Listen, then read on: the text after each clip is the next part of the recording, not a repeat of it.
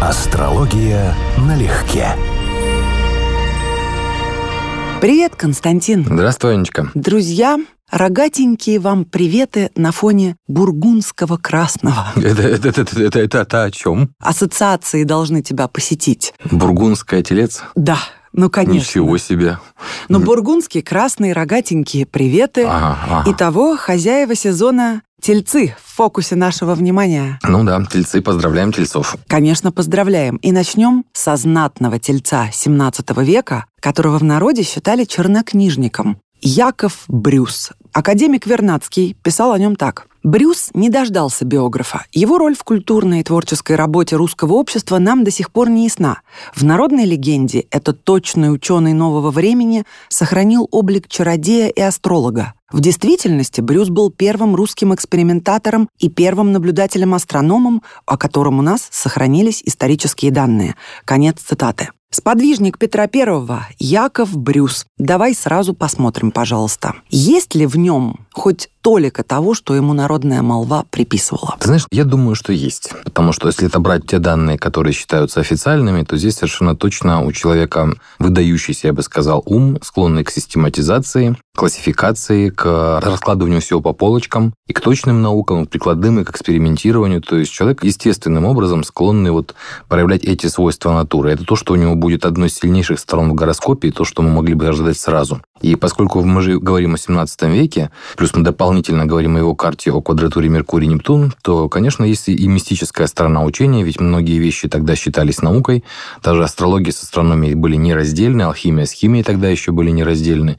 И поэтому, да, он вполне себе претендует на название чернокнижника заслуженно. В реальности он, в первую очередь, государственный и военный деятель, ученый, генерал-фельдмаршал, реформатор артиллерии, ну и, наконец, граф. Его еще называют первым масоном России, но это предположительно не точно. С ним конкурируют за это звание еще некоторые персоны. Мгм. Но естественно, что во времена, когда наука и образование находились еще в процессе развития, такой человек, как Брюс, владеющий библиотекой в полторы тысячи книг на 14 языках, провоцировал людей на фантазии различные. Ему приписывали создание живой куклы, Мгм. полеты на механической Мгм. птице, изготовление эликсира вечной молодости, вечных часов и чего только не приписывали. А тем временем колдун и чернокнижник был награжден высшей наградой Российской империи орденом святого Андрея Первозванного. Я тебе скажу, что у меня к нему личное неравнодушное отношение, потому что я всегда считал, что Яков Брюс – это вот один из тех людей, на которых я бы в жизни хотел равняться. Потому что по его биографии, по тому, чем он занимался, чего достиг,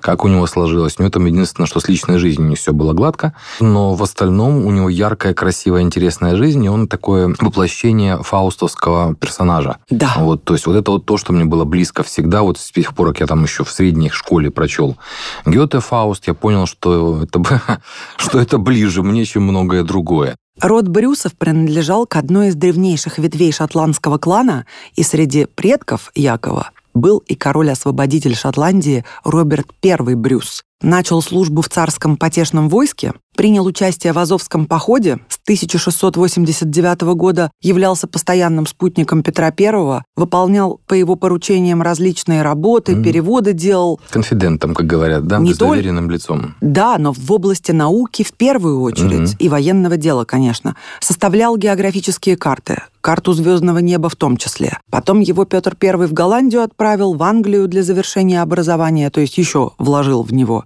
И в итоге на излете 17 века, красиво звучит, да, в Мгм. 1699 по указанию Петра Брюс организовал навигатскую школу, учебное заведение, в котором изучали астрономию, математику, физику, и она располагалась с начала XVIII века в Сухаревской башне. Ныне она утрачена, к сожалению, Мгм. но вот именно об этой Сухаревской башне, в которой базировался Брюс вместе со своей астрономической обсерваторией, приписывал народ разные чудеса. А на самом деле, видимо, там просто собирались приближенные государя, обсуждали какие-то важные дела. Или думаешь, все же там происходило действо? То, что там была астрономическая обсерватория, что само по себе было очень удивительным для тогдашних горожан, Первое. Потому что не было аналогов и не было в менталитете этой идеи, зачем этим вообще заниматься. Это как бы считается фактом. Но он в те времена, еще раз, наука с э, оккультными, эзотерическими и так далее знаниями не были четко разделены. Поэтому заранее уверенно говорить, что он был строго астрономом и все, вот это, конечно, перебор. В ту эпоху очень многие занимались того же Ньютона. Мы знаем, например, как физика выдающегося, да, но исторически он в большей степени эзотерик, чем физик. Он куда больше времени и сил посвящал этим вещам. И я не думаю, что Яков Брюс мог миновать это увлечение. Но это все люди знания, да, глобально? Да, да, да. И все-таки он ученый и первопроходец, как мы выяснили, хотя мы с тобой это слово из выпуска в выпуск таскаем, у нас много новаторов, пионеров областей, первопроходцев. Ну, Меркурий Вовне вполне может претендовать на ученого первопроходца, это его естественная склонность. Ну вот посмотри, какой разносторонний. Причем он и самоучка, в том числе, угу. занимался астрономией, математикой, артиллерийскими угу. делами, науками, ботаникой, минералогией, географией, был инженером, а еще автором, а также переводчиком многих научных трудов. И швец, и жнец, и на дуде, и грец в самом великолепном витрувианском смысле. Да, но это, видишь, еще время такое, что нам сейчас это трудно себе представить. Сейчас все сводится к узкой специализации и к узким специалистам. А там были времена, когда было колоссальное количество просто неизведанного практически в любой области знаний. И огромный разрыв между образованными людьми, которые были единицы, и которые понимали, сколько в мире непонятного, неизвестного, и за что не возьмись, ты вполне себе пионер первопроходец. И вот огромной массой, которая смотрела на Сухаревскую башню и думала, чем он там занимается по ночам, понимаешь? Ну, то есть, конечно, это время, нам трудно представить даже менталитет этих людей. Настолько это все сейчас от нас далеко. А в Сухаревой башне говорили, что проводят встречи Нептуново общества, так оно называлось. Вот к разговору, практически наверняка. Да. Перед смертью Яков Брюс завещал свою обширную библиотеку и кабинет со всевозможными научными инструментами, где хранились редкости, ну, в общем, да. все, что он насобирал за жизнь, Кунсткамере Академии наук. Очень ответственно прожил жизнь, так да, бы я тем сказала. тем не менее, разворованная, я читал эту историю, разворована она была почти полностью и почти сразу. То есть огромное количество книг, которые он собирал всю жизнь, разошлись просто непонятно куда. Слова испанского посла в России герцога Лирийского процитирую. О Брюсе он сказал так. Одаренный большими способностями, он хорошо знал свое дело и русскую землю, а неукоризненным ни в чем поведением он заслужил общую к себе любовь и уважение. Такой он абсолютно положительный. Ну, ты знаешь, из карты, исходя из космограммы, потому что мы же не знаем домов времени рождения, из космограммы сказать, он был человеком вспыльчивым, он был человеком не всегда умеренным, да, или он, он был склонен там, к действиям состояния эффекта, например, но надо было вывести из себя. С точки зрения ментальности, то есть с точки зрения ума, организованности, дисциплинированности, он был очень положительным человеком, хотя жизнь его на самом деле не баловала. Мы видим сейчас несколько утрированный портрет успеха, а для него, для самого биография должна была быть сложной. То есть там были масса трудностей, он постоянно их преодолевал. А какой телец Константин является именитым британским спортсменом, известным благотворителем, в 2005 году открывшим в Лондоне футбольную академию для детей? Кто? Ну, даже не знаю. Я вообще, слушай, я так получилось очень далек от футбола, от хоккея, от баскетбола. Но его ты знаешь точно, потому что это офицер Ордена Британской империи Дэвид Бекхэм. Ух ты! Знаешь, что именно я хотела бы обсудить? Не его биографию, не его супругу и не его детей а то, что я для себя в нем открыла, а именно, что он самый-самый вежливый и терпеливый человек на всем белом свете. Абсолютно серьезно. Сейчас расскажу, почему, ну, ну, а ну, ты ну, мне ну. прежде скажи, какую меру доброты и цивилизованности личностной мы видим по карте? Я тебе скажу, что карта для меня не вполне читабельная или не вполне ясная. Мы с тобой пару раз разбирали выдающихся спортсменов, футболистов. Не пару, больше. Даже не пару, да. И я почти всегда говорил, вот как раз аспекты, которые мы типично ищем, вот нужные комбинации, там были у некоторых известное время рождения, вот, пожалуйста, одиннадцатый дом коллективные виды спорта, связанные с пятым или с десятым. У него вот всего этого так в явной форме как бы и нет. Если бы вот я смотрел карту вслепую, не знаю, что это Дэвид Бекхем, я бы сказал, что это либо модель мужчина, либо какой-то публичный общественный деятель, скорее всего, и то, и другое одновременно. То есть в большей степени я здесь не спорт вижу вообще. Я вижу совсем другие качества. А про личностное это качество я как раз и спросила. Вот он, кроме того, что солнечный телец, у него время рождения известно, он еще и асцендентный телец. В каком-то смысле слова он где-то образцовый или один из вариантов демонстративно-показательного тельца. Но из-за того, что у него Меркурий на асценденте, есть сильное меркурианское влияние, у него взаимная рецепция Меркурий-Венера, это связь первого дома, это связь дома денег, и это очень сильный аргумент про модельную тематику, про то, что внешность является его мощным козырем, а вот даже финансово Но это же мощным. правда? Он я в рекламе не настолько снимался? знаю, я же не вникаю в эти вещи. Любой футболист футболист, настолько популярный, входящий в первую главную лигу, всегда работает по контрактам с какими-нибудь брендами. Естественно, получает от этого довольно-таки существенный процент своей прибыли. Бекхэм, конечно, не исключение. Угу. У него очень сильный акцент на 12-м доме, что тоже неожиданно для публичного человека. И не настолько ярко проявляется пятый, как мы бы могли ожидать у, там, скажем, отца нескольких детей или у профессионального спортсмена.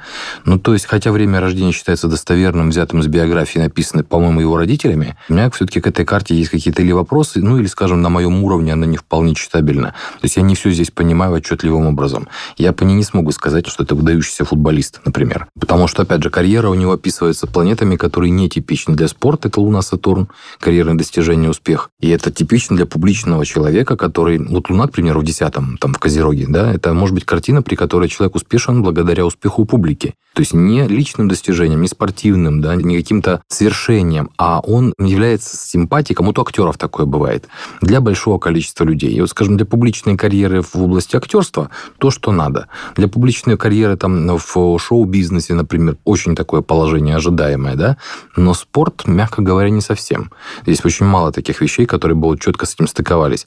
Да, здесь, конечно, есть акцент на 11 доме групповой деятельности, но я ожидал бы, что он выглядит иначе, и сочетания у него должны быть другие.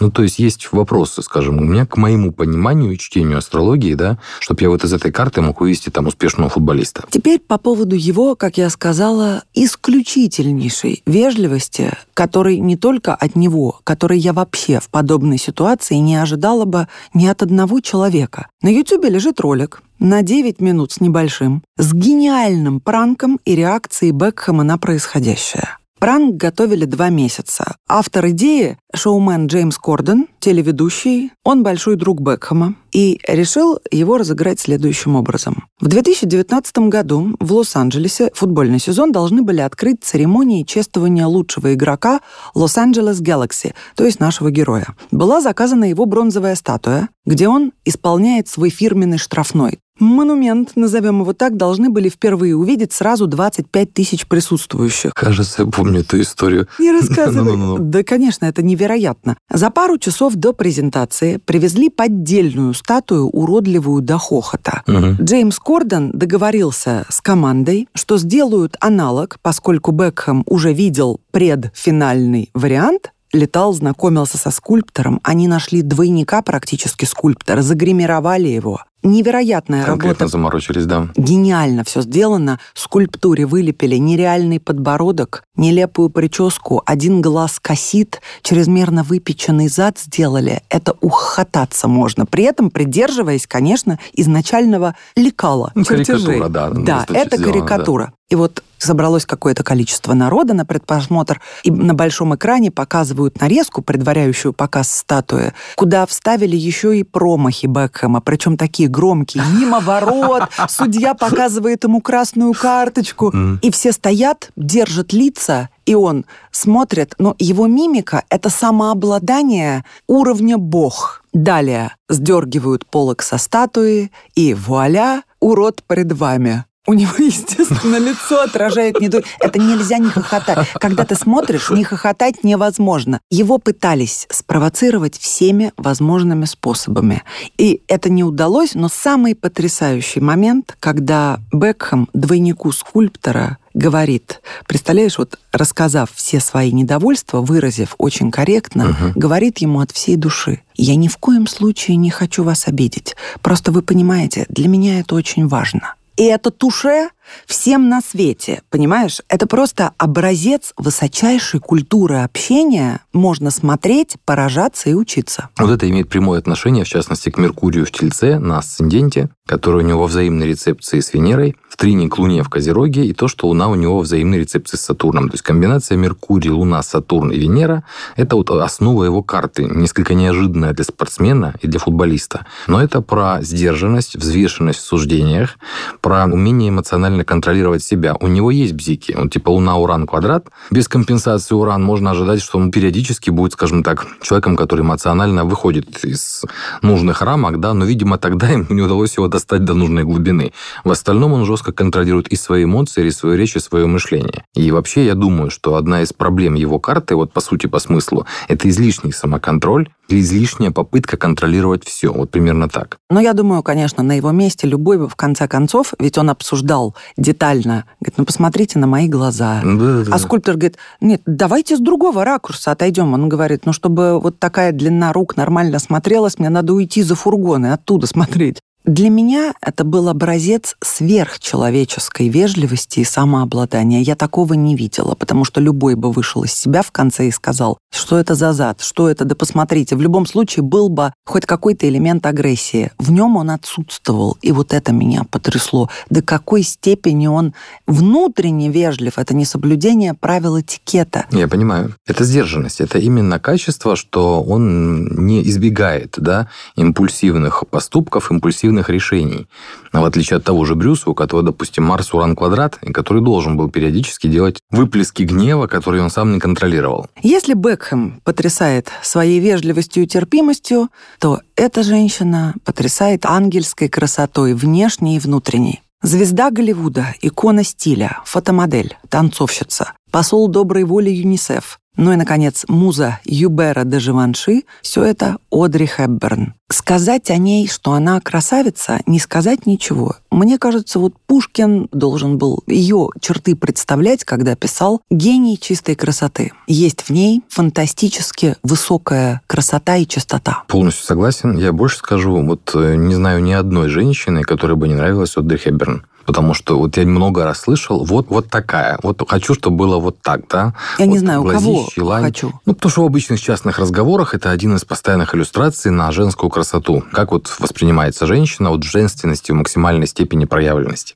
Вот к разговору о Бекхеме. Здесь совсем другая картина, карта читабельная сразу, сходу. Ты понимаешь, что человек с выраженными артистическими способностями, с успехом в карьере, в том числе в карьере групповой, коллективной, социальной, сценой в жизни, которая будет иметь большое значение, с огромной ценностью в ее жизни деловых и личных отношений, и ей будет вести на эти вопросы, и она не будет бедной и так далее. То есть масса чтений идет сходу легко, просто по стандартным классическим правилам.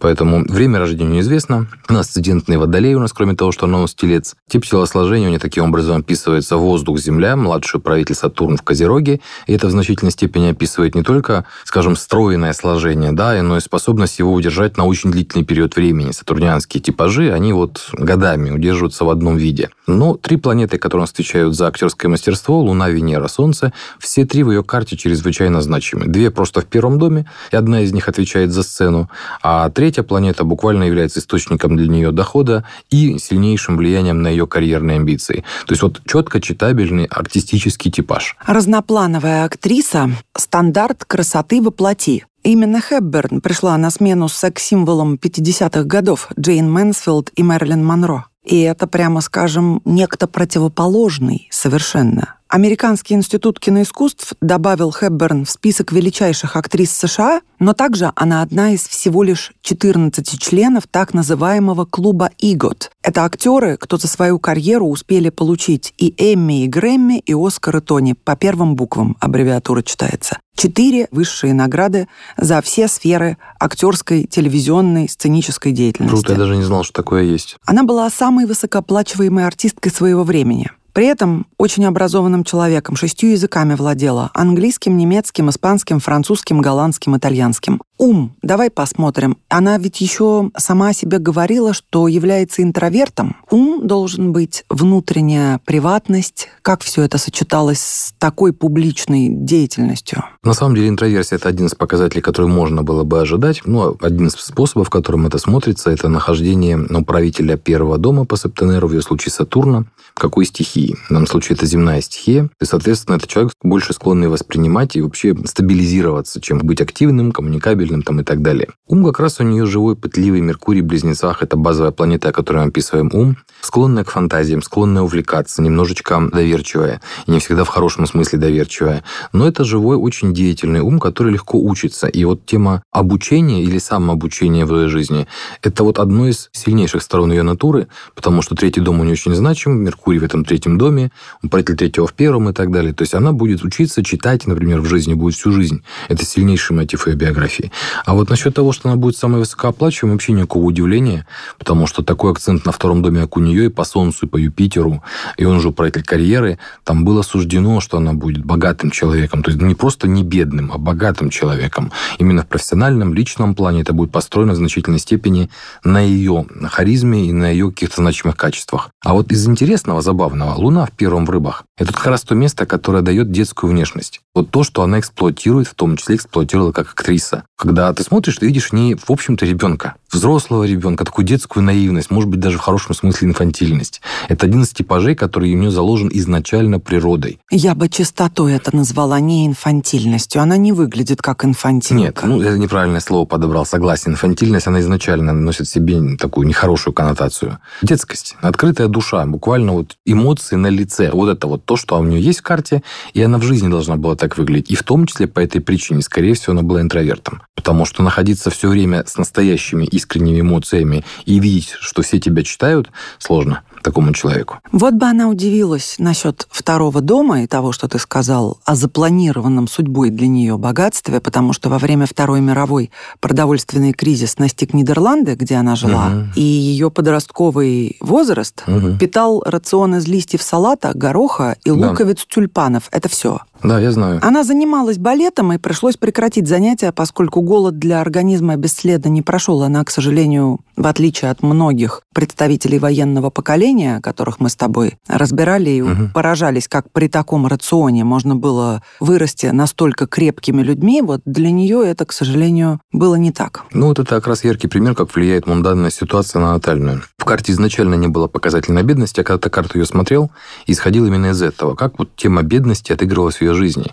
Потому что в каком-то интервью она написала, что для нее это было, вот как и для Коко Шанель, это был такой опыт биографии, который навсегда остался с ней, ну, не как травма, но как какой-то такой ориентир, да, который стал частью кирпичика моей психологии.